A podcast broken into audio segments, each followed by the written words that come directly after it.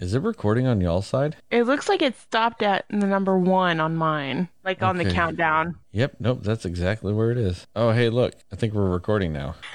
It looks like that. Yeah. Yeah. no fucking clue. Okay. All right, Justin, I need you to sing me a song about somebody meeting their clone's clone. Uh, um, uh, it takes two, baby. It takes two, baby. Two Will Smiths. It just takes two. That's probably the best you could do with that specific scenario. Either that or the whole, um, what is it like? One of these is not like the other. That's the only one I can think of. yeah, that'd have been Yeah. a good one too. All right, the, uh, uh, maybe I'll give you an easier one now. Okay. Sing me a song that reminds you of a movie that is as bland as stereotypical white people potato salad. wow. It takes two, baby. yeah, basically, right? The same one.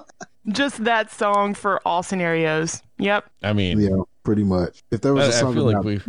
if there was a mayonnaise song, I would sing it, you know. But is there a mayonnaise song? A song about mayo? No. Just sing a I mean, boring alright. song. Just a song that's really boring. All right, all right. Let me try one more. Sing me a song about how bland stereotypical British food is.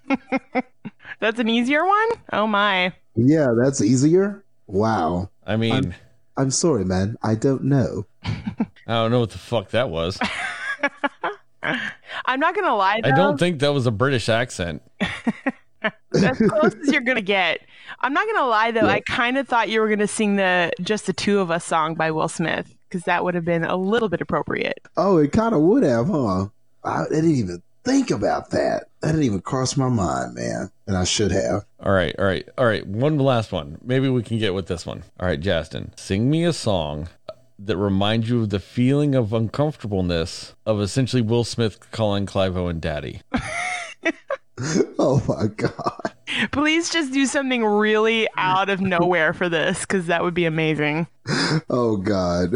Will Smith calling Clive Owen daddy. Oh my like god. what the, i mean i don't know maybe you guys weren't as uncomfortable during those scenes as i was but it was just really weird I'm trying Uh, to think of the right song for that though. That's the thing. i mean i never thought i would have problems with people calling clive owen daddy after seeing closer Right. because i wanted to call clive owen daddy after watching closer Yeah, we'll have to get into that because I have some issues with that whole But- thing. Yeah. but when will smith is like i don't know dad i'm just like ew it was gross It was definitely a thing. Yeah, I want to know what song you would do for that, Justin. Like, I genuinely need to know what song you would pick for that. Man, that shit was unforgivable. what, I, what I felt, what I've known, never shine through what I've shown, never see, never be, cause I dub the unforgiven.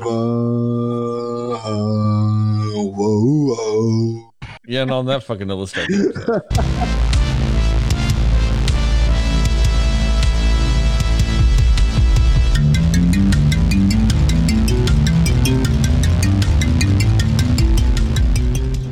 Hey, Cinefans, and welcome back to another episode of the Cinema Slayers podcast. It is the normal Cinema Slayers crew here today with Heather Justin and I, Sterling. Don't, that sounded fucking dumb. I'm keeping all that in, but man, it sounded dumb.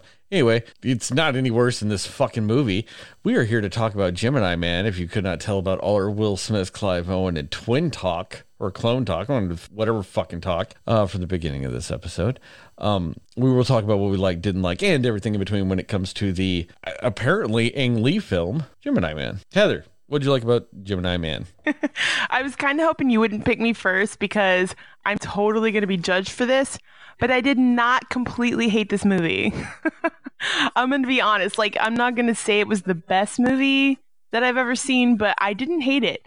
If I'm being honest, I probably was more entertained by this movie than I was by the Joker. Um, maybe that's saying a lot, but um, the things I liked about this movie, I would say, as it usually is for me, I really enjoyed the performance of Will Smith. Um, I just think that it's really hard to have him do a bad performance. Like he might be in a bad movie, but him doing a bad performance is not something I think I've ever seen really. And it just even in this, there were some moments when he had to have like some really um like really profound moments where he was trying to just like reconcile and just kind of log away what it felt like to see a younger version of himself or even the younger version of him seeing the older version of himself. And i just feel like his his reactions to it and just the tone of how he how he felt about it in general was uh, pretty well done. Um it's this film is interesting in a lot of ways. Like they they did a like the story of what this movie was i actually um, enjoyed. Like when when the movie was progressing i just i do remember thinking you know this movie is i mean the story of it's not bad. Like i'm i'm tracking it. It's not boring. And those are the things i enjoyed about it. And there was a lot of action in this film which i thought was really good. Um but yeah, I mean, mostly I do think that Will Smith being kind of like a double Will Smith in this is kind of the most intriguing part of what this movie was. Clive Owen is also, from what I've seen in other movies, he's a really good actor too. Um, so I think that it was a it was an interesting choice to put him as the the mastermind behind why Will Smith is cloned and made into this um, apparently multiple versions of himself to just be the best the best that there is at what he does. So it was it was interesting and a little bit of just not confusion, but just more like why, like what was the point of this was a lot of what I saw. But for the, since we're talking about the positive of it, I would say definitely Will Smith just kind of the, the scenes when he is talking to the younger version of himself and he's really trying to um, relate to him and trying to get through to him on like, hey, I'm the older version of you. I know how this goes. I know what you're like. And I just know that you need to make a change because this isn't the life that you want. Those scenes I really feel were very vulnerable and very good. And I think um, particularly Will Smith is very good at doing those types of scenes. Uh, he's he's just very good at being believable when he's either upset or confused or angry. He's very good at showing a range of several emotions in a very short time frame, in which I feel like he did that with this too. Um, I'm a huge Will Smith fan. Like he's been one of my favorites since I saw him in Fresh Prince and Independence Day. So I have no complaints about his specific performance in this. I think it, well, mostly. There were definitely some issues towards the end, but uh, for the most part, the, the scenes when it was about what really mattered in the film, which was him, uh, connecting with the younger version of himself and trying to get him to say, hey, you need to make a, a, a different choice than what I made as the older me those scenes were really, really great. Um, the action scenes, him doing the whole, you know, being the best fighter there is, being the best killer there is, those were really good too. But I do have to, um, I have to give a shout out to, um, oh, what is the girl's name? The girl that was in this movie. Um, Mary Elizabeth Winstead. Yes, I really, really liked her in this film. And she was almost as intriguing in this movie as Will Smith was, just because I think that also she was she was very subtle in how she did her performance and I I really enjoyed that. Like she didn't try too hard. She wasn't you don't feel like she was trying to be this character uh, that you know they didn't want her to be. Like she was really just very believable and very um very aloof in a way like you didn't really know much about her but you did get to see a vulnerable side of her too and just like her dynamic with Will Smith's character, I think was really great. And I think it was a very important part of what this movie was because I think that she was a character that allowed him to open up more and be more vulnerable to understanding what the situation was that was happening when they, he found out that he was being cloned. So um, I I thought that she was a very important character, but I thought that she played her character very well because she wasn't over the top, and I'm a, fan of characters who are essential but just are very subtle in how they do certain things, and I think that she was um, pretty subtle in what her role was supposed to be in this film. So I really liked that. Clive Owen, um, there were the weird thing about him is he was hit or miss. Like there were some scenes where I was like, yeah, he really did that scene and executed it well. But there were also some scenes where I was like, okay, what? so he was very kind of all over the map for me in this particular film. But definitely I enjoyed Will Smith and um, the girl in it. I forget her name again.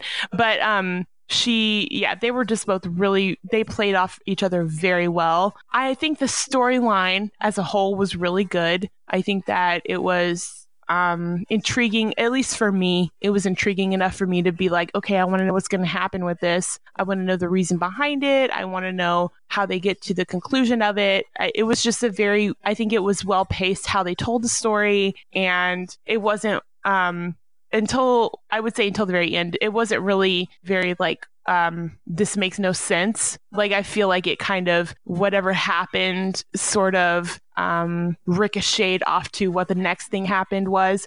So I think that was done very well too. So um that's mostly what I like about it. I like the story that they were telling and I like how Will Smith specifically uh, portrayed the character. Um I think the scenery was beautiful and um the action scenes were very um, what they tried to do was it wasn't necessarily anything new but it did definitely keep me intrigued when they did some of the scenes. Like the motorcycle chase scene was pretty interesting to me. But um, yeah. So for me that's that's all i'm going to say on my likes for this one. Justin your turn.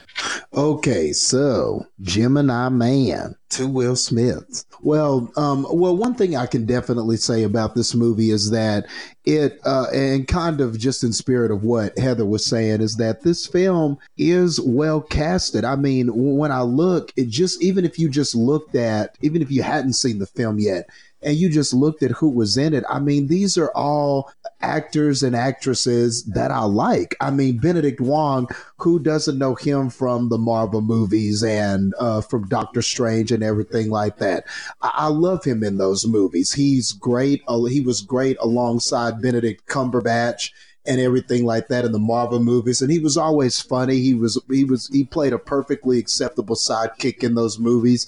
And you know, I thought he was good here too. In the scenes that he got, he was always funny with Will Smith or Mary Elizabeth Winstead. He was always good with them. He always had a good rapport with them, I thought, throughout the movie. So these are likable people. And Clive Owen, man, I, I, I like Clive Owen too. Just like Kevin said, I think that he is a very good actor. I mean, I'm I'm thinking about movies like Children of Men and Closer and stuff like that. Like he's been in a lot of movies that I really really like and has had some strong performances. And Mary Elizabeth Winstead, the the first movie I remember with her or the or the I think I want to say the first movie I saw her in or at least recognize her from is um Scott Pilgrim versus the World and she was Mary Flowers in that which is kind of like a, a that's kind of one of those iconic kind of nerdy geeky performances like but but you know she was alongside um the Scott Pilgrim character in that, but she was really good in that. That's a memorable role that a lot of people remember her from. So the immediately when I saw her, I went, "Oh, you know, Mary Flowers is in this," and and yeah, I think uh, Heather was right about that. I think that out of everybody in this movie, besides Will Smith, who is asked to do the most in this film, I thought that she was somebody that I liked. Like I really liked her. I thought that her performance was was good and she was kind of intriguing and I, I just she was very likable in this film. So, the, so that is one thing that I walked away from, and that's the thing about all these people. And of course, Will Smith is one of the most likable, most respected uh, people in Hollywood. You, you know, he's, I mean, he's done so many films by now. He's got such a great reputation and you know he's been nominated uh, uh, several times and you, you know will smith is pretty much as a guy who's done it all. He's the veteran actor in this and you know, these are all people that I'm a fan of and I like. So, and and these actors and actresses allowed me to kind of stick with this through the end.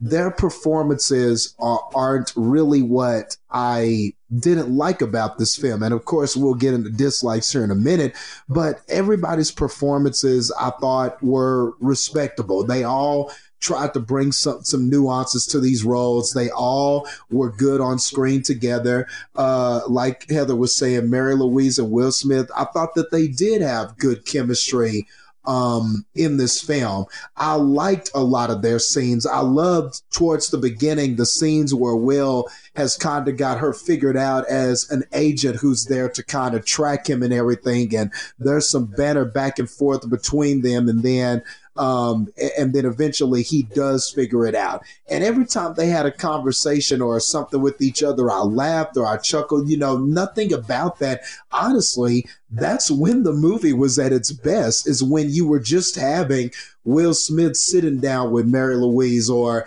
Benedict Wong, and all three of them just kind of talking and getting to do scenes and act together. Those were, in my opinion, the best scenes of the movie. Um, other than that, uh, just to talk a little bit about some of the special effects. Now, there were definitely times where uh, it was a little suspect, and we'll get into some of that here in a minute. But there were times when I thought the CGI and some of the graphics were respectable. Some of the work um, that that was done to make Will Smith look younger and things like that he did look pretty good in some of the scenes. Now there were some contrasted to that, not so good, but there were scenes where I was like, man, they did a really good job on that. There are some scenes where I thought that the special effects were definitely on display in this movie, and it did really add something to the action sequences and things like that. So there were some times where I did appreciate the the CGI and the cinematography. There was one scene where they were fighting kind of like in this underground I, I want to say almost like sewage kind of sewage tunnel system. They were underground and there was water and there were skulls everywhere and there was a fight with Will Smith and the younger clone of Will Smith. And I thought that that was a well shot scene. I thought that that was probably one of uh, visually, I thought that that was probably one of the better scenes of the movie. So overall, I think that's going to wrap it up for me. Definitely the the the the cast and the acting performances that they had with each other, and as well as some of the special effects I thought were intriguing in this film. Okay, I feel bad for Mary Elizabeth Winstead because neither one of you get her name right. I mean, you've got Heather saying I don't remember her, and Justin calling her Mary Louise. Sorry. Did I say Mary Louise? She's super talented. She's super talented. And it's, and it's Ramona Flowers. It's oh, Ramona Flowers. Mary Flowers. Not Mary oh, Flowers. Bad. She's Ramona super Flowers. talented. She's super talented. So sorry about that. Yes, Ramona Flowers. Man, sorry. Sorry, fans. It's been a while since I've seen Scott Pilgrim. but yes, it's Mary Elizabeth Winstead. I genuinely do like her. So you won't have as many problems with me and her name because I do like her, unlike these fake ass wannabe fans of hers. Listen, it's um, just because she has a three person name, which happens with a lot of people these days. So I just feel like I'm going to mix it up if I try to say it and then I accidentally say someone else. But she's good. And I did love her in uh, 10 Cloverfield Lane. Whatever that movie is, she was really good in that too. I she's very talented. So sorry about that. Yes, she was good in that. Yeah, I totally agree. She was good in that film too. Yes. But I mean, it's I mean, it's it's just it's Mary Elizabeth Winstead. I know her from Sky High because she was the bad guy in that. She was the technopath that seduces uh young, you know, uh hero son guy. Um I don't remember his name, but I know her. Um she's really attractive. It's going to stick in my mind forever. But she was also in Live Free and Die Hard as Bruce Willis's daughter. Oh yeah, the one that Timothy Olyphant's character kidnaps. Uh, she was all you know, Ten Cloverfield Lane. Um, she was also in Death Proof as the cheerleader that they give away for the car. Um, no, she's great. I love her. Like I said, unlike these fake people here. Um, Like you've never gotten I'm- I'm not someone's gonna- name wrong. Come on. Nope, never. Especially not Mary Elizabeth Winstead because she's fantastic. Um, but I mean, I'm unfortunately I'm just going to end up parroting you guys a little bit. Um, the performances were good. Uh, I did like the performances. Uh, like I said, I always love me some Mary Elizabeth Winstead. Notice I'm still not fucking up her name because I got it. Um, I she was fantastic as always. I mean, Will Smith was good. You know, they did he did young and old Will Smith cry face, and he's got a very good cry face. True story. Yeah, for sure. So they did a good job of uh, capturing both of uh, that in both versions of him. Um, Benedict Wong uh, is fantastic as always. You know, uh, Clive Owen is sexy and sinister at the same time, which he's good at. Uh, so I liked that. Um, also, shout out, uh, shout out to him for um, also Sin City to mention another Oh, yeah. movie of his that Justin didn't mention. Yes. He's fantastic in that movie as Dwight. Oh, Um, yeah. yeah, just fantastic. Uh, and a very underrated movie of his al- also shoot 'em up. It's a really good movie. I mean, it's just campy over the top violence, but it's fucking fun. Um, but yes, all these people would knock it all out of the park, and they 100% bring their A game the entire time. And also, Justin, where they were fighting wasn't the sewers; it was the catacombs. So Okay. that's why the dead bodies everywhere. Um, but yeah, I, I'm I'm very much with you on that, Justin. With uh them, um, like the beginning scenes uh, of this movie were very good. Uh, at least especially the ones with like between uh, Will Smith and Mary Elizabeth Winstead, and you know them, and then Benedict Wong. You know all those scenes were good. Uh, I liked their banter. I liked the the flow they had going during those scenes. Um, I liked the fact that Mary Elizabeth Winstead they didn't make her over the top I can do anything or just I'm helpless and can't do a damn thing. She just seemed like a very capable yeah, person. just adaptable. and I liked that. Yeah. Yeah, she just she looked like somebody that was just she was in a situation that was kind of over her head, but everybody kind of was. You know what I mean? Um, but she just seemed like a very capable person. Uh, and I enjoyed that. I thought that was a very good way of portraying her character. Um, and then uh, I'm gonna pivot because you know what time it is. uh, th- this movie's bland as fuck. Like this movie is just bland. He- Heather mentioned words like entertaining and good and stuff like that, and I kind of feel like she saw a different movie than me. That just happened to have all the same actors because it was bland. It was boring. I did not like a single one of those fight scenes.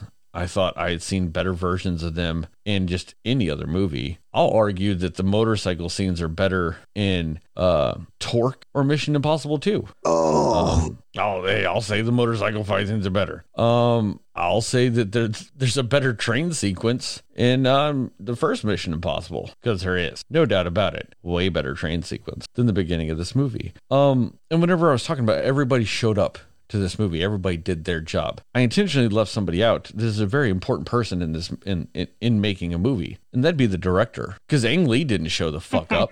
this was the most nondescript, non-Ang Lee movie you could ever watch, and it wasn't like he's like, oh. I'm gonna, you know, change how I do things, keep people on their toes. No, this was just a bland as fuck. Anybody else could have directed this movie version of shit, but they have Ang Lee's name on it. I honestly don't think he directed this movie. I think his five year old nephew, that's also named Ang Lee, directed this movie because I don't think he did. Because nothing about this movie is Ang Lee esque. There wasn't a single shot in this movie that was beautiful. Not a single fucking one. They were just standard ass fucking shots. Like if you read a book that was just like, hey, how do you make generic ass movie shots? This movie followed that book because that's all this movie was. And I know Justin mentioned that the special effects were good at times. Um, because I think when they did young Will Smith, I think those scenes only worked when they did close ups. Anytime, anytime they did anything from more than six feet away, it looked like shit. And you could also tell that they didn't have a lot of confidence in some of the stuff they were doing with it because there was a lot of times they intentionally blurred the fuck out of those characters and put them the focus on something more obscure in the foreground so that they could have just two motherfuckers on the screen and you not tell what's what so they wouldn't have to do the CGI. One of those times in particular was the scene in the catacombs whenever they kind of fight a little bit and young uh, Will Smith's character is knocked into the the pile of bones and he's like you know old Will Smith's like yelling at him and telling him things and then he gets up from the pile of bones they intentionally like go over to like a wall and kind of focus on the skull there so that when the characters are getting up from like the pile of bones, it's blurred. Just so they could have two motherfuckers doing it instead of actually seeing the normal and de-aged Will Smith doing those scenes. They do that a few times in some of the fight scenes and stuff like that. They do a lot of the quick cuts with stuff like that also so that they don't have to actually do those animated. Um it's just very obvious. And and and like I said when it's bad, oh it's fucking bad. It's like fucking PlayStation 2 bad sometimes. Like straight up motherfucker looks like he's a fucking Barbie doll that they happen to fucking like make rubbery. He doesn't look like a person at all. And if a person did look like that, I would be worried by the amount of Botox that they obviously just had injected into them. It'd have to be the most unhealthy and arguably dangerous and life threatening amount of Botox in the world to actually look like they did with some of that stuff. And that's whenever they were even trying to hide it by putting a fucking hat and sunglasses on him. And it still looked bad. Like it's just, and then whenever, and whenever they bring in, you know, Yeah. Will Smith Jr. Jr. at the end.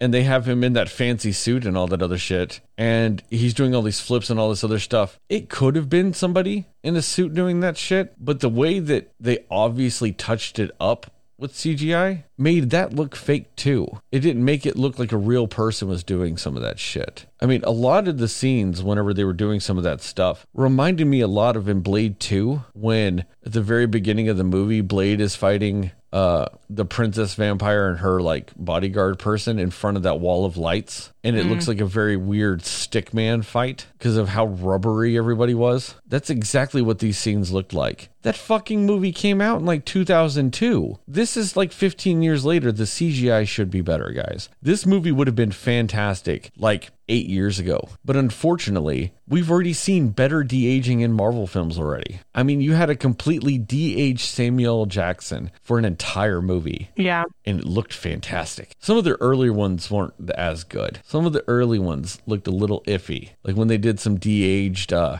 I'll argue de-aged Tony Stark in Civil War looked a little wonky a little bit. Uh, de-aged uh, Michael Douglas looked a little bit weird, just a little bit from Ant Man, but they definitely hit their stride, you know, especially like I said, by the time it came to Captain Marvel and you've got Samuel L. Jackson running around de aged the entire movie and it's almost seamless. I can't really remember a time watching that movie going, oh, that was some CGI on that. They did a smooth fucking job on that movie. And then we get this shit, which at times looks good and then other times looks like shit from 15 years ago. Like, what the fuck is that? I mean, this is 2019. What are they doing with their lives? Like, it really felt like they blew all their budget on all that shit very early on. And they went, dude, we still have fight scenes to fucking animate. And they went, nah, bro, it's cool. We'll just open up this program from 2002 and it'll just animate itself. Nobody will notice. That's what they did in this movie. And just on top of that, like I said, the entire plot and story and everything of this movie is monumentally boring. I felt bad that I took a nap before I went and saw this movie because all I wanted to do this entire movie was go to sleep. But I was wide eyed and refreshed from a nap, so I couldn't fucking fall asleep. At one point, I was seriously contemplating playing games on my phone because I was so goddamn bored. But I didn't want to be that asshole in the movie theater playing games on my phone. So instead, I sat there and watched this movie and just thought about how much more fun it would be to play games on my phone at that moment instead of actually watching this movie. But I did. I stuck it out. And at no point did this movie actually ever reward me for it. Because once again, this movie has to have like 27 fucking endings that don't fucking matter. Like, they had the one where he was at school. That's cool. That's nice. All that other shit. But like, then they had to have like a fucking playful banter for another like 27 minutes. And it's like, God, when the fuck is this going to end? And like right before that, they do an ending that's just like, oh, uh, oh, I'm going to go talk to this guy that essentially sold me out but I still don't want him to be an alcoholic even though he sold me out. Okay, that's cool. I didn't give a fuck about that character. No one else did. No one gave a fuck about that character. No one, how no one has mentioned how they liked that character because no one gave a fuck. Why did we have to have an ending with that asshole? No one cared except Ang Lee. Apparently, that was Ang Lee's favorite fucking character in that movie because for whatever reason, he devoted more time to that than I don't know developing a narrative and or interesting cinematography. Like, I want to be mad about this movie. I really do. I want to be mad about it. But I feel ultimately after I come out of this movie, I have the same emotional spectrum towards this movie that Ang Lee did, which is complete fuck all. I don't care. I think I'm done. I could be. I could not be. Wow. I'll probably think of some more shit. I don't know. Justin, go. Do your thing. wow. Okay. And um man, I just it, it's hard to even say Ang Lee directed this when you just look at the track record and some of the films that this guy has directed it's very hard to imagine that he directed something like this with this kind of a story. Because when you look at Ang Lee's filmography and some of the things he's directed, Crouching Tiger, Hidden Dragon, Brokeback Mountain, The Life of Pi. I mean, these are all like treasures. Like some of these films, like Crouching Tiger, Hidden Dragon, is a treasure. That, that, that is one of the greatest martial arts movies ever made. And like the life of Pi was just so visually splendid. It was just so amazing to look at and just had a wonderful story to boot. And even though it was based on a book, you know, a lot is lost from that translation from a book to a movie. I mean, even people who have read the books I talk to, they say, man, it really captured the essence of that book. So Ang Lee is just somebody who's done a lot of great movies. Um, and I don't know if I said this, but, but, uh, and then Brokeback Mountain. I mean, another great, great film. I mean, like these are movies that you just, these are movies that you remember. And like I said, to a lot of people, these are like treasures, whether you're talking about critics or just people in general who saw them. So when you think about his body of work and then you think about this, I mean, I guess this is just one of those movies. I guess everybody just has a bad day. Everybody can slip up. Not every shot that the that that Michael Jordan takes is gonna go into the hole, right? Like there's gonna be some where he's gonna shoot and he's gonna brick sometimes. Maybe even every now and then. I don't know. I don't remember ever seeing one, but I'm sure that there was a time where Michael Jordan shot the basketball and there was an air ball. And this this is Ang Lee's airball, man. The, the, this is the, the, this is his shot that just did not go in. And I mean, a lot of what Sterling says, I, I can definitely resonate. I, I, can't say that I was ever bored or just completely uninterested in the film. I mean, I stuck with it throughout, but I mean, but but but I can definitely hark the sentiment that nothing happens that you don't already know is going to happen. I mean, if I just give you the the basic outline of the storyline, you've seen it all before. An assassin with a heart of gold. Um, an unlikely relationship strikes with a female counterpart. And then there's a funny sidekick they go on this mission to try to figure out uh, w- what's going on with this um, with this clone business. They come to find out there is an evil man who has this plot to clone people because uh, to to clone people in this in this case our main character because he wants all of the skills that that character possesses but he doesn't want the emotional problems he doesn't want the person to be emotional because he's basically he's trying to produce the perfect soldiers to do all of these government missions and of course kill all of the evil people. And if you have a perfect soldier with with a great set of skills but none of the emotional baggage, then you have the perfect soldier. So we've got an assassin with the heart of gold. We got the the you know uh, female counterpart. We've got a, a funny sidekick, and then we've got the man trying to create the perfect soldier. I mean, you could probably name countless movies with that same plot. And I'm not saying that a movie always has to have a different plot, but if you're going to give me that, if that's the movie you're going to have, then you damn well better bring it when it comes to the content.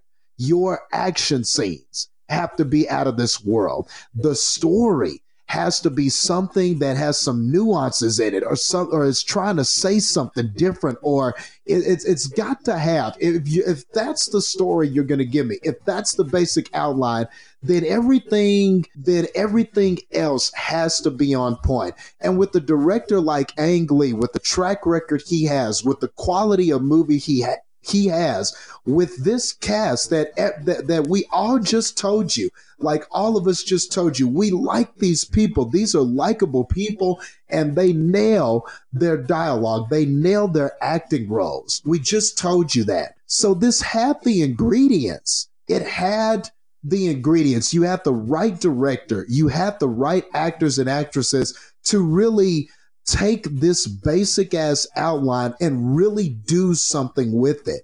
And unfortunately, it just seemed like the last concern for anybody that wrote this. And I heard that this went through several different writers. I have to confirm that because I heard that this was a, a, script that a story that bounced around Hollywood for a while. And I even think that maybe three or more different writers are credited on this film. So the, so maybe that is also has something to do with just the lack of consistency. But as far as the plot, man, even with that basic ass plot, there was just so much to be desired as far as the story is concerned. I don't think that this script really allowed you to care about any of the characters because uh, I just don't think hardly any of that emotional gravitas was there that the scenes needed. And the plot is just so nonsensical that I, it was just so hard for me to suspend my disbelief. Like th- there were just so many things happening that just I just didn't understand. And, and I and, and just to give an example, the Clive Owen character the the the, the evil cloner slash father evil man. I just really did not understand this character at all because one minute we're saying, okay, well, he cloned this version of Will Smith and he has this younger Will Smith because he wanted this Will Smith to have all of these skills but he didn't want him to be emotional. He was supposed to be this perfect soldier and he didn't want him to be emotional.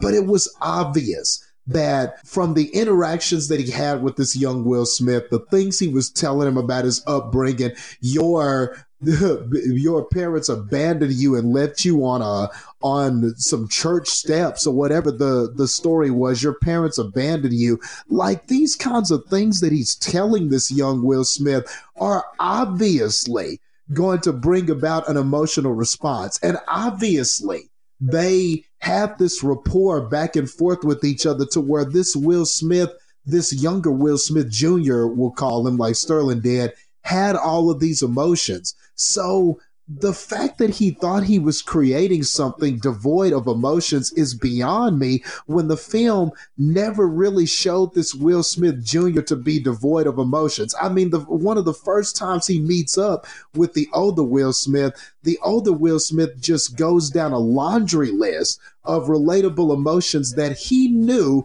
Will Smith Jr. was feeling. And the way that it was acted by both Will Smiths, that's weird to say, it was obvious that the old Will Smith was reading the young Will Smith like a book and he understood exactly what he was going through and everything like that. Which, not even to mention that a lot of those emotions that he was naming off are things that would happen to you due to upbringing and different traumas in your life and stuff like that. And the fact that this young Will Smith had a completely different upbringing would make them two different people. Like, there's no freaking way you can get me to believe that they would be feeling the same things at all, given that their upbringings were. The clone's upbringing was completely different. Oh, Will Smith had a mom. He had some of these things that this clone didn't have. So even this idea that their emotions and upbringing would be the same is just nonsensical. So anytime they tried to correlate those emotions, I just didn't buy it. And, and back to the Clive Owen character.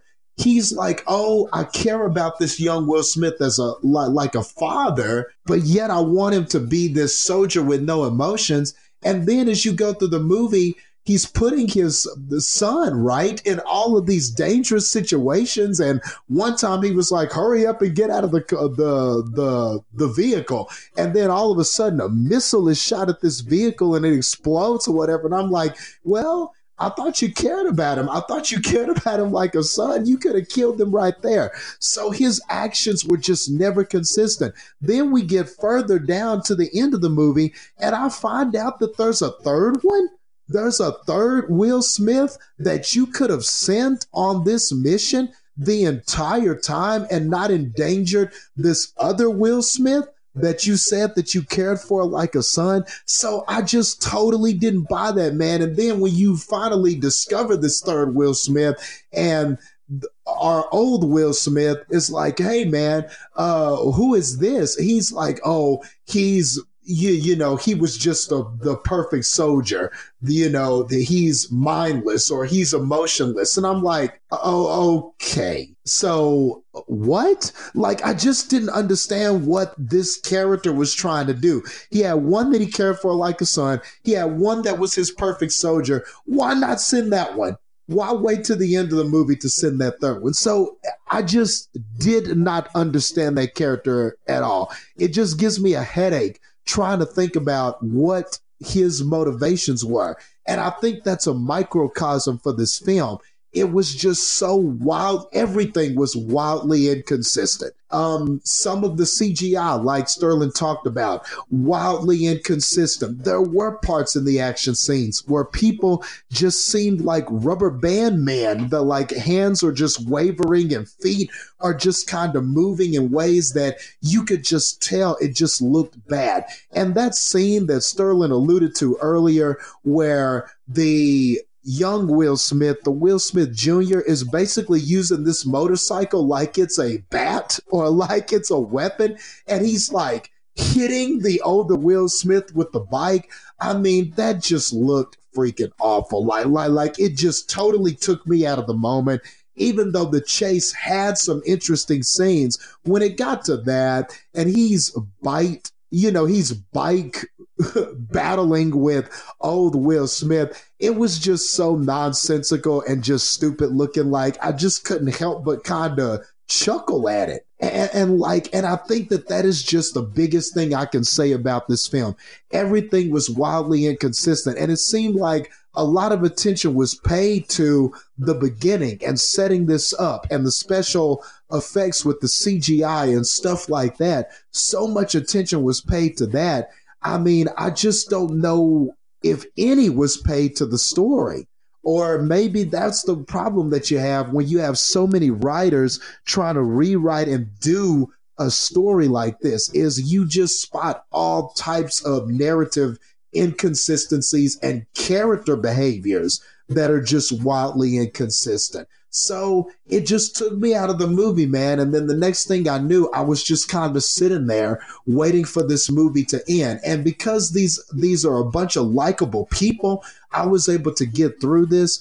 But man, anytime I wanted to like a scene, something narrative wise would happen that would just make me sigh or just shake my head or go, what the hell? And I'm asking, and it's one of those films where I'm just sitting there asking questions but they're not good questions. Like, why the hell did this happen? Why did that character do that? Why are we doing this right now? Why did he send him there if he cared about him? Why is there a third one? And why didn't you send that one from the get go? So, yeah, uh, definitely the biggest word that I can come up with is just inconsistent. And that really, to me, defines this film. That does remind me of something though. Like this movie had a really great opportunity to do something very interesting with the whole nature versus nurture argument of what parts of Will Smith and his clone are genetic abilities versus what parts of it are their upbringing. Like what makes them different. And like ultimately this movie just goes, man, they're the same, I guess. Maybe. Mm, who knows? Like it was on the border it had the opportunity. It presented itself originally, like the, towards the beginning of the movie. It kind of presents itself like that might be part of the overarching uh, narrative in this movie. like something very interesting and deep that you wouldn't expect in something like this. Something you would absolutely expect from Ang Lee. And then just blah. Yeah, I don't like that. Heather, your turn. What do you not like about this movie? Yeah, I think the word inconsistent is probably the most accurate way to describe it because as much as I say like I didn't hate this movie, I'm by no means saying that this is a perfect movie at all. Um, the CGI specifically really did bother me. Like, and I know that you were saying that um, some of the close-ups were the better shots of that and everything, but even still, your your talk about how it was a he looked like a like a Ken doll or just kind of like a like a doll of some kind. It really kind of showed a little bit more, especially towards the end, like when he's away at college and then the two of them are having that conversation. It just really showed a lot more how very not realistic he looked as the younger version of himself, at least in my opinion. Um, so yeah, I would just say the CGI mostly is the inconsistent part of this movie because there are some scenes where you're like, that really does look like a younger version of him, and it looks like it's a legitimate, like actual person. like it's crazy. But then there are other scenes when I'm like, yeah, that just looks really weird to me. So I definitely agree, especially when it comes to the CGI that the that it's just inconsistent in how well it's done. Um, and it is interesting that you say that it's a very bland movie because when I think about it, I mean, it's definitely not a movie where anything that they've done is not something that you've probably seen done better in a different movie. But for me, I just really enjoy the action type movies and the fact that it moved along. Like it didn't really linger in, in parts that it didn't need to. And I feel like a lot of movies, especially this past summer, they've had a lot of movies where they just linger a lot and they they linger in parts where it doesn't develop the story at all. And I appreciated the fact that this movie did actually move along the pace of the story um, decently well, at least in my opinion. But um, yeah, even the acting performances were just really weirdly inconsistent like with Clive Owen. Like he's as a whole like he really is a really good actor and very intriguing to watch. But there was one scene particularly that I was just like that's weird was when um when younger Will Smith when junior when he confronts Clive Owen's character and basically lets him know like yeah i know that i was a clone of this other person. And his reaction to that was very oddly nonchalant which i thought was a very strange thing considering what the story is supposed to be about. Um you know he just kind of made known like that he he knew that he was a clone of this guy. And clive owen was just kind of like oh okay well yeah. Like he didn't even like do the whole thing of what are you talking about? I don't know what you mean. You're my son. You've always been my son. Like he didn't even do that whole like heartfelt appeal to him to try and convince him that that wasn't true which i sort of expected with the way that they kind of drew this character out to be that he was going to do something like that to convince him like no he doesn't know you better than i do. I know you better than anybody. You know he has no idea what he's talking about and you know you were you're a real person you're my son and you always have been.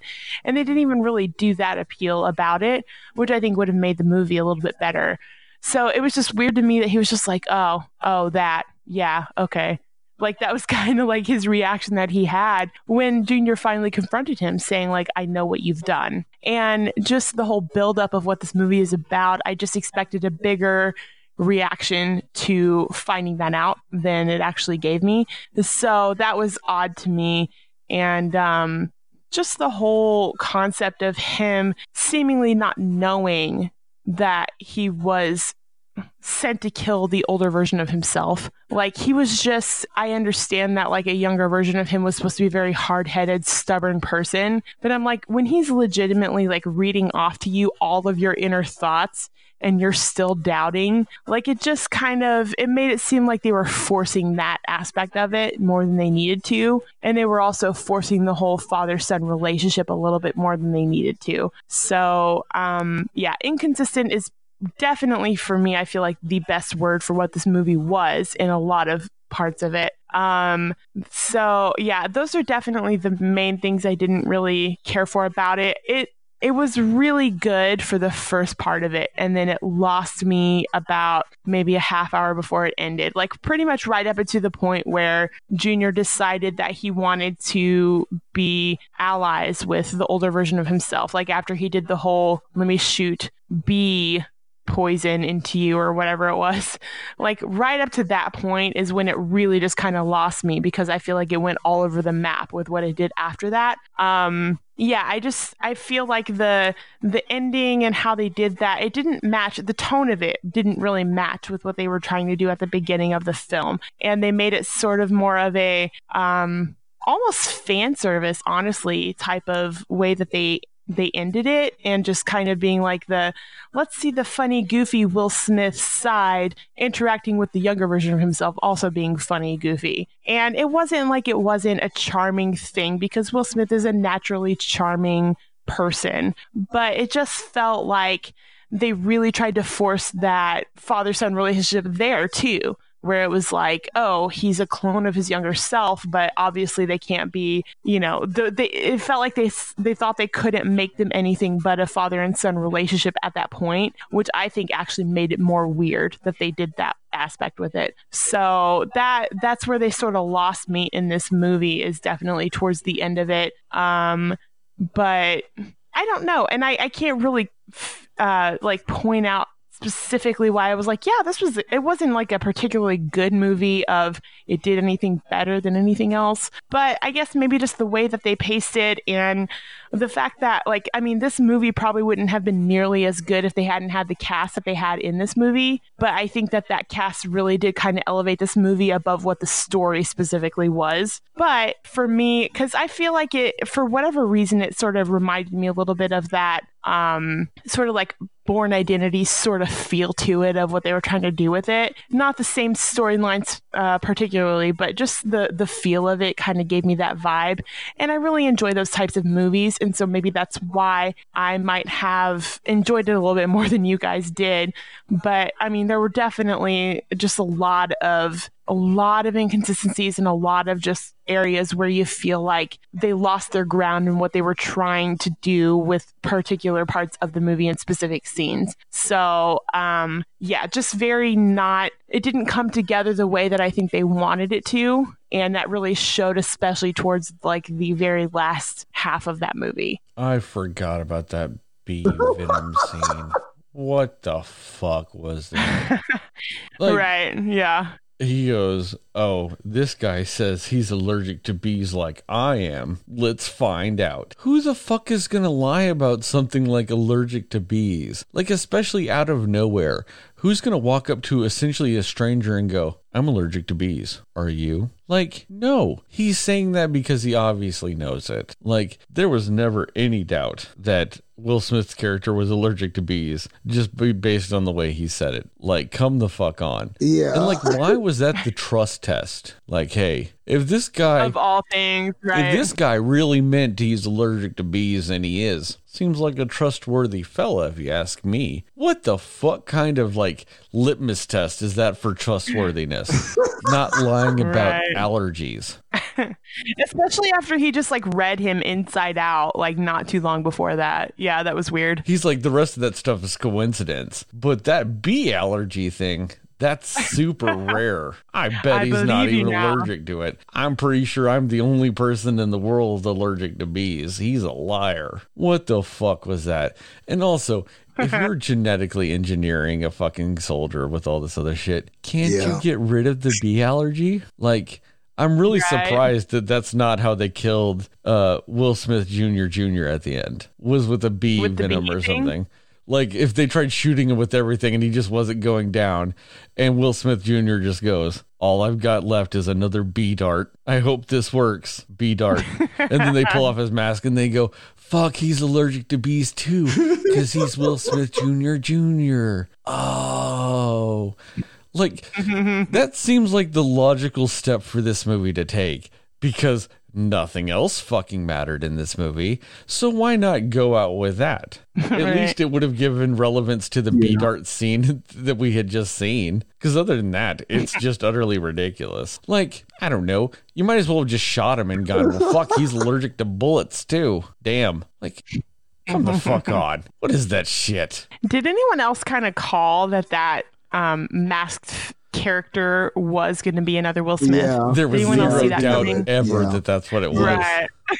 I know, right? Yeah. There was no mystery to that at all. Yeah. No, the only mystery was, like Justin said, is why the fuck did it take that long to Yeah. release that soldier? Like, come the if fuck you had on. a better fighter, and he was fighting both that of them, shit? so essentially you had a soldier who was more emotionless, emotionless like you wanted, and he was a better fighter because it took a lot. He took almost took both of them on at the same time, which is more than what we had seen them do separately. And he- this one took them on together. Uh, so if he's that great and he was closer to this prototype that you were trying to achieve, if you're Clive Owen, why not send him out? Like, what sense did that make at all? Well, and on top of that, that's something else that this movie, like that movies need to quit doing with the whole like, oh, they don't feel pain thing. Like, there's a very big trope in movies when they want to have a character not feel pain.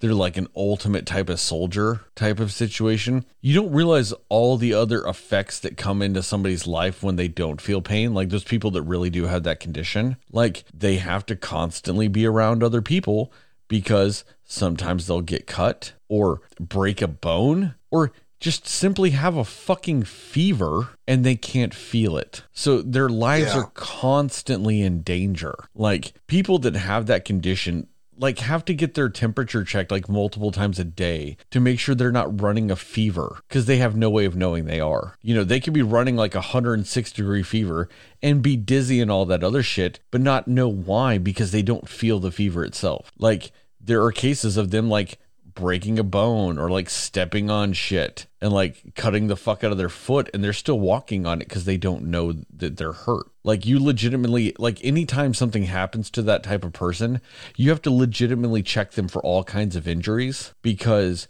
you have no way of knowing what kind of damage might happen because they can't tell you. You know, you can't even do something like as innocuous as something like ice skating. Um, because like you could fall, they could like you know break a rib or something and like puncture a lung, and they don't even realize that they're hurt. They might realize that it's hard to breathe, but that's it. Like little things like that. It's fucking insane what people in, in with that condition have to go through. But every time you see them in a movie, they're always some fucking elite warrior type of person. They did it in James Bond in the Pierce Brosnan years too. There was that guy that did like removed all his nerve endings so he wouldn't feel anything and all this other shit. So he was like, oh no, he's a badass fighter. Like, no, that's bad. Like, yes, as a fighter, it does give you slight advantages because, like you saw with this guy, he's getting shot and all this other stuff, and he keeps going, which is good for a fighter. But at the same time, ultimately, it also can be a downfall because, like, you're getting shot a few times and you're bleeding out and you don't even feel any pain. So all you're doing is doing stuff that makes your heart beat faster, which makes you bleed out faster, which ultimately means you're just going to die faster. Like there's so many things that are wrapped around uh, that whole not feeling pain thing. And of course, in this movie, just like every other fucking movie that does this, like, oh, you know, like you said, Justin, he was able to take on both of them because he wasn't able to feel bullets, you know. Um, the, the logic is also that he can hit harder because it's not going to hurt him um, he can push his body further because he's not going to feel his body reacting in a negative way. He can push himself harder because most people, you know, they'll stop lifting weights or they'll stop running or something because they physically are in pain from it. He won't have that. So he can push further, you know. So that's the whole logic behind him being able to take everybody on. But it felt like a lame version of a fucking Final Fantasy game where it's like, oh, this is the Yeah. ultimate, ultimate Yeah, this is what form of this final like. boss. Like, like, motherfucker, just be that then. Like, come on. Like, why do you need like nine ultimate forms? Just fucking do the job. Especially like when Clive Owen's point at the beginning of the movie was like, oh, the DIA doesn't need to fucking do this because they can't just get the job done. Man, Clive Owen didn't even follow his own advice by sending out the fucking ultimate assassin until the end. Like, Right. dude, just follow your own advice. Just get the job done real quick. They could have had Silver Snake Eyes, which also, what kind of ninja disguise is that? He's so fucking visible. That is not tactical at all. He's just so visible. He was as visible as fuck. And also, what the fuck was the deal with Will Smith Jr. eating that ice cream during that one scene? Yeah, I don't know what that was about. It just that just- bothered me. Was it to I just prove more that he's like very immature, like not really, you know, evolved enough yet in what he knows? Like, was it supposed to prove that point more? I honestly didn't I know what that was about. I thought it was to kind of weirdly show off how good they were doing with the de aging for those scenes. I actually thought about that too. Yeah. But then it just wasn't that impressive because it just was dumb. Like Right. it just you're like, oh, you can make an old person look like a young person eating ice cream. Whoopity fucking do. Like who really gives a fuck about it? Just was so distracting. Every time that they're like him and Clive Owen were talking about something, and I'm just like, he is tongue fucking the fuck out of that ice cream cone. It's not even sexy. It's not even like a sexy Will Smith tongue fuck. It's just a boring, awkward tongue fuck. I mean, let's be real, guys. I'm pretty sure Will Smith can eat some sexy ice cream or like look sexy eating some ice cream. 100%. Nope, not like that. Nope. He just he looked like me doing it because I'm a mess when I eat fucking ice cream. I've got a rather big mustache. Okay, I it isn't physically impossible for me to eat ice cream with not without it being all over my fucking face. Like this might be a little graphic, but I'm gonna say it anyway. If I eat vanilla ice cream, it looks like I just got splooged all over my face. It looks like a money shot from a porn if I eat vanilla ice cream. Oh, man. And I look more attractive eating ice cream than that fucking scene. Like, it just was so fucking dumb. And I'm like, and on top of that, I'm like, couldn't get your boy a fucking proper, like, waffle cone? Like, this is a multi billion dollar business that obviously has a lot of money and technology. And they got those shitty ass cones? Can't get a proper waffle cone out there? The fuck are they doing with that money? Spending it on weird paintball guns? Like, also, I feel like they wasted a moment in that scene. Like, I wanted them to show us something really awesome with the clone in that scene. Like, I wanted them to do that whole thing, like, where like it took the whole team to do all that stuff to like that whole scenario. And I wanted them like to go, no, guys, you need to do it like this, and just send the Will Smith clone out there to do the same exercise and just do it faster and better than that whole team did. That's what I wanted in that scene. I wanted something truly showing how amazing he was. Because honestly, up until that point, I just saw some fake ass shit. Like, oh, he uses a motorcycle in an intriguing and battleistic way. Okay, who gives a fuck? Like, show me he's actually a soldier. Like, show me some of that shit. Because until that point, they really didn't do anything. You know, he just, up until that point, his only skills were Will Smith not shooting him in the head while he's on a roof and shooting a grenade and fighting with a motorcycle. That is all the skills I knew he had at that point. And I'm sorry. I don't feel like that's clone worthy at that point. Like, show this clone take on something an entire team did, but better. Like, show me that scene that would have made it interest like infinitely more interesting at that point. Because then you'd be like oh fuck this clone is the real shit. Not the i'm getting a one up on will smith because this guy is confused because i look like him and i'm too stupid to realize this looks like an old me. Like what the fuck was that?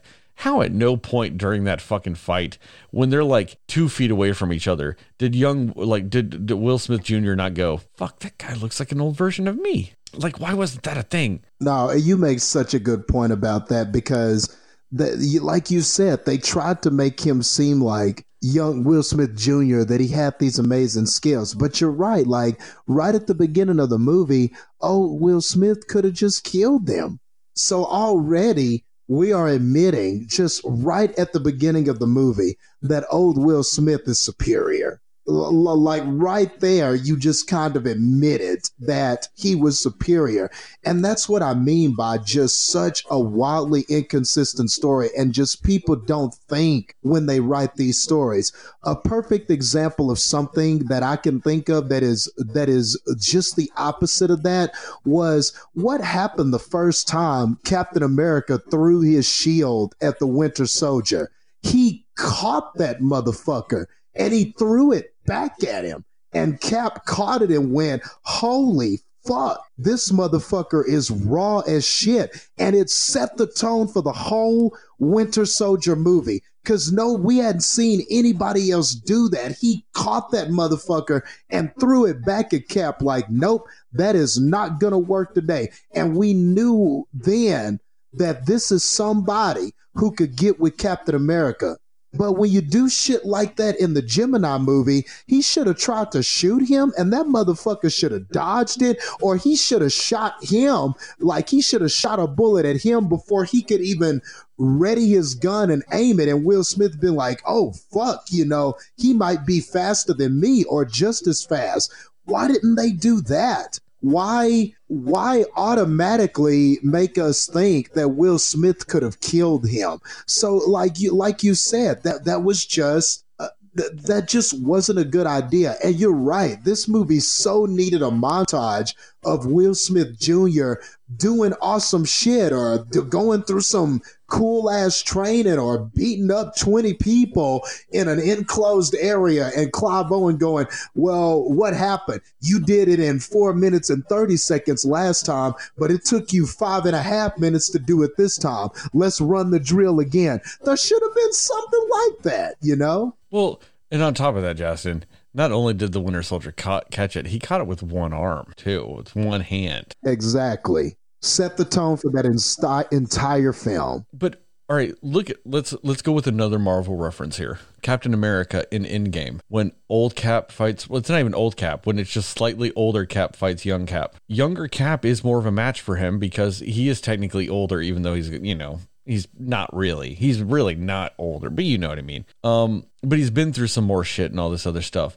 But what does old Cap do? He outsmarts him. Outsmarts him because him. he yeah, knows how to fuck with young Cap. exactly. And that's why At he was what able point- to beat him. Yeah. At this point, like they both seemed fairly physically matched, um, which seemed weird to me. I understand at the beginning Will Smith Sr. was getting his ass beat, but that was more because he was confused, not because he was overmatched. He was confused because he's like, this guy looks like me. So, and then when they fight later, it just seems like they're more or less on par with each other. Like, yeah, young Will Smith kind of gets, you know, the the head up on him, but it doesn't feel like it was like dominative, like it should have been. Young Will Smith should have just been able to beat his ass. Will Smith Sr. should have been able to outsmart him though, and he kind of does at times, like with the whole trap and stuff like that. They kind of do. But I'm talking about while they're battling, like tactically outsmart him because he's seen infinitely more shit than he has. Exactly. He's got like 30 years of doing this shit over him. Why can't he tactically, in a fight, outsmart him? Not kind of in the pre fight warm ups.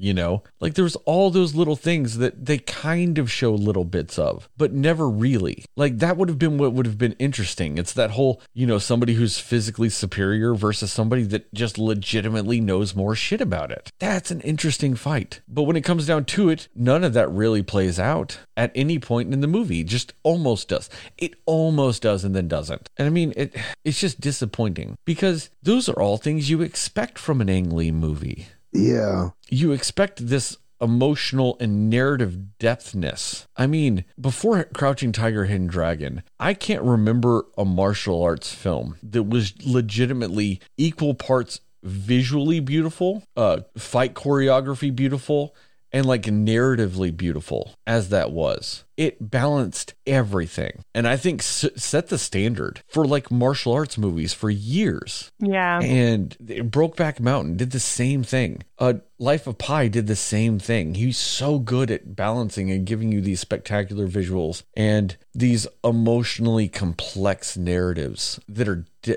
deep and make you question things. And this movie that is just full of opportunity to do all those things just does none of them. And is just commits the biggest movie sin of all, and it's just boring as fuck while it does it. Like, it's not even offensively bad. Like, it just, it's the living embodiment of boring and doesn't live up to its potential. Like, that's all this movie is. Is just a slacker in high school that gets by by getting 80s on shit. You know, doesn't do their homework, but they're really good at tests because they know the shit they don't apply themselves. That's kind of what this movie is. And I know what that looks like very well because that was me in high school. So let's move the fuck on. Unless any, do you guys have anything else to say? I shouldn't have just moved on.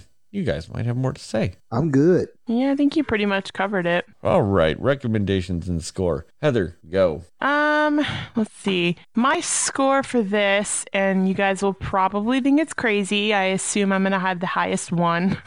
um, I'll I'll give this like a 60 face off of Will Smith's crying to each other out of 100. So I'll give it like a 60 and I'll say that just because of the fact that I I wasn't it wasn't one of those um you know, no offense or anything, but it wasn't one of those ad astra movies where I feel like I was about to fall asleep during it. It was for me, the way that they paced it and just kind of what they tried to do with the story kept me intrigued enough to keep me interested in like knowing what was going to happen to the very end of it. So for that aspect, I did appreciate that because I do feel like lately a lot of movies haven't necessarily done that for me. So I do appreciate that aspect of it. And if I'm being honest, like I really kind of feel like Will Smith almost can do no wrong. like I feel like he can almost do any type of movie and just kind of shine in it. And it is also interesting, I will say this to Sterling because you you mentioned a lot of the supporting characters in this movie and how it, it sounded to me more like you thought that they outshined Will Smith almost because you you said that they were fantastic and then you said Will Smith was just good. So I think that's interesting interesting, but I don't I don't necessarily disagree because I'm not going to say that it's his best movie, but I do think like if you're if you're going to watch like any actor play two versions of himself in one movie, I don't really know if there's anyone else I'd want to see try to do that if it's not Will Smith. Um, kind of the same thing with I Am Legend, like where it's like if you're going to watch just pretty much one person on screen for the whole movie, Will Smith's going to be the person you want to watch. So I, I still think that's true, even if this movie was a little bit of a disaster in how all over the place it was um, with what what they wanted to put into the movie. So I it's hard to say that I would necessarily recommend this because I'm not I don't want to recommend it saying like it's a great movie everyone should watch it. I think that um, the performance of Will Smith and Mary Elizabeth Winstead is good enough to keep somebody interested in it. But I don't think that this is going to be a movie that anybody's really going to remember genuinely, probably in a year they're going to be like, oh, yeah, that movie came out. I forgot about that movie. And I hate to say that, like, that's no offense to anybody's ability to perform well in this movie, but just the overall tone or the overall, like, way that this movie was made. It's going to be one of those that is unfortunately going to be easily forgettable, especially in light of some other movies, especially action movies that have come out this year. Um, I would say watch it if you feel like you want to watch it, but don't if you don't. Like, if you don't watch it, it's not like you're missing out on one of the greatest masterpieces. So, Justin, your turn. Go. Okay. Do I recommend? Well, uh, you know, d- despite the way um everybody um uh, hearing all of us talk and everything like that, one thing that should be pointed out is that the fan score for this this seems to be getting over with fans. Like I believe that on even if you just go to something like Tomatoes and you look at the fan reception, it's in the mid 80s. So I mean, so if that tells you anything, that there are people who are liking this movie. So uh, d- do I recommend this? Uh, uh, with some conditions. If you are a fan of Will Smith, then of course you're going to like seeing him on screen uh, of course you're going to find his character likable. Of course you're going to be intrigued by the fact that he gets to play a younger version of himself, and that's something that he hasn't done. And it's kind of one of those, well, I want to see kind of how Will Smith tackles this thing. There are solid performances in this, and they do oftentimes mask just the myriad of problems that exist with the movie. So I think that if, if, some people go into this and they're just looking for some escapist, just kind of mindless fun, this is just kind of one of those movies that you see Will Smith as the lead actor. It kind of looks like a fun plot. You see action scenes and explosions, and you're like, yeah, I'll go check it out um i just think and that's kind of what this is it's like there's some initial flash but the more you dive deep and the more you cut through it there's just very little substance here but a lot of movies fit that bill. You know, there are a lot of movies that lack that, but it's the flash that gets people in the door, and it's certain actors they like that will allow them to sit through the movie. So if that's you, if you're following Will Smith and you just like Will Smith and and, and you're one of those people, kind of like what Heather said, you don't think he can do any wrong, or you just every Will Smith movie you like it, no matter what the content is. You just want to see your favorite actor. Yeah, go go see it. You will probably enjoy this film. You know, based on what I'm seeing from the fan reception. Me personally, though, and some of the friends that I know and things like that, I would just say wait. You know, the, the, this could easily be a Redbox or wait till it comes out on Netflix and everything like that. And I think that Heather said the key thing this is just this is forgettable man this is just one of those movies that comes out during that time between uh you, you know uh right after the summer heading into the winter this is just one of those like really just forgettable movies um, I really think that this is just one of those fall releases that just kind of falls by the wayside. And that's kind of what it is. Like none of the action you'll really remember. It'll stand out to you. The plot isn't really good enough to to to warrant you remembering it long enough to buy it at, once it's released and things like that. I just don't know if and and Will Smith, though he delivers and does a good performance, it's not one of his better ones. It's not a great performance from him. It's not a memorable performance from him. So then ultimately, what are you left with? So, so my friends, I probably wouldn't recommend it. So yeah, that's the best recommendation you're going to get from me with just those few conditions I named. Uh, as far as a score, I'm going to go with, um, let's go with 45. Yeah. We'll do that. 45. Um, Will Smith's clones along with Clive Owen clones and Will Smith Jr. Jr. clones, all shooting each other in the head out of a hundred. For me, uh, if you haven't seen it yet, don't bother in the theaters, especially don't bother. Uh, wait till it's on something you're already paying for. Uh, I feel like this movie will end up on like a channel like FX at some point, and maybe those commercial breaks will break up the monotony and blandness of this fucking movie. Uh, just yeah, watch it when it's on something you already pay for if you want. You know, if you like somebody in the movie, watch it then. Don't fucking bother in the theaters. It really is a waste of your time and money in that instance. Uh, that's really all I've got to say about this. Uh, as far as score goes, I will give it 25. I wish they'd shot me with a bee dart out of 100. yeah. Mainly because uh, I might be allergic to bees. I don't know. My mom is. But I've never been stung by bees. So I don't know if I am. So might as well play Russian roulette with my life uh, instead of watching this. um, and and the reason why I give it that score is because I think anything over 50% at least is watchable. Um, because that means you liked it more than you didn't. And it's not like I didn't like this more than I liked it. It's just, it's so bland that it just really has to be right in the middle of bad, which is just 25% for me. And that's really all I have to say. Anything else, guys? I think I'm good. Good. All right. Well, thank you guys for listening to this episode. Check us out on the internet, cinemaslayers.com. Check us out on Facebook, Cinema Slayers Podcast. Check us out on Twitter and Instagram at cinema underscore slayers. Check us out in Summit at Archers. Wait, no, I'm sorry. Lawlers on Archer. Almost fucked that up. On December 4th at 8:50 p.m. when we are doing our first live show ever. We are super excited about that. We will post more flyers and uh, you should also check out other dates of the Southside Podfest, which is we are doing the last night of.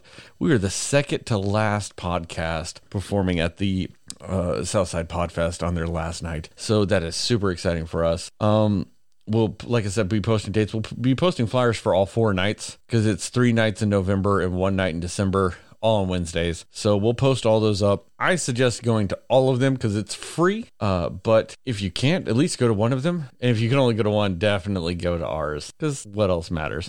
well, all these podcasts do. Because one, I do also produce uh, the Happy Corner podcast. Uh, they are doing the November 27th night, which is the Wednesday before Thanksgiving, which is also known as Blackout Wednesday, they're doing their Southside Podfest uh, performance that night. So I'm also super excited about that. Um, but we will have more details about that. They just sent me a huge uh, media bundle um, with all kinds of flyers or you know and stuff to put up on on social media and stuff like that. So you will definitely see a lot of that coming your way because we are just super stoked because that will be one of the first episodes we ever actually record together. Because if you haven't noticed, we do this all via the internet and remotely. So we're excited about it. We will also be doing another podcast for the movie Knives Out. Uh, we will record that all live together because we're so excited. So check all that out. We'll keep you guys posted. Uh, the live episode will also be coming out on the feed. So don't worry if you can't come, you still will be able to hear it. But if you can, we definitely love to see you there.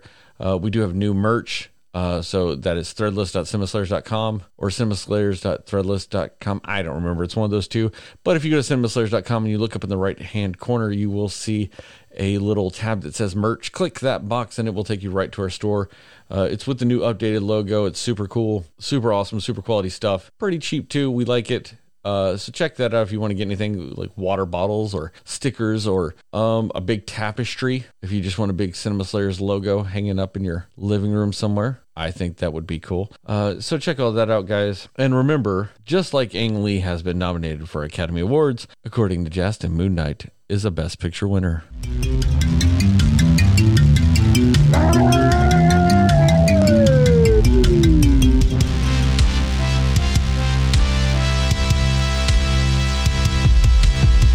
My cat wasn't ready for this to end because he made it very difficult for me to hit that button.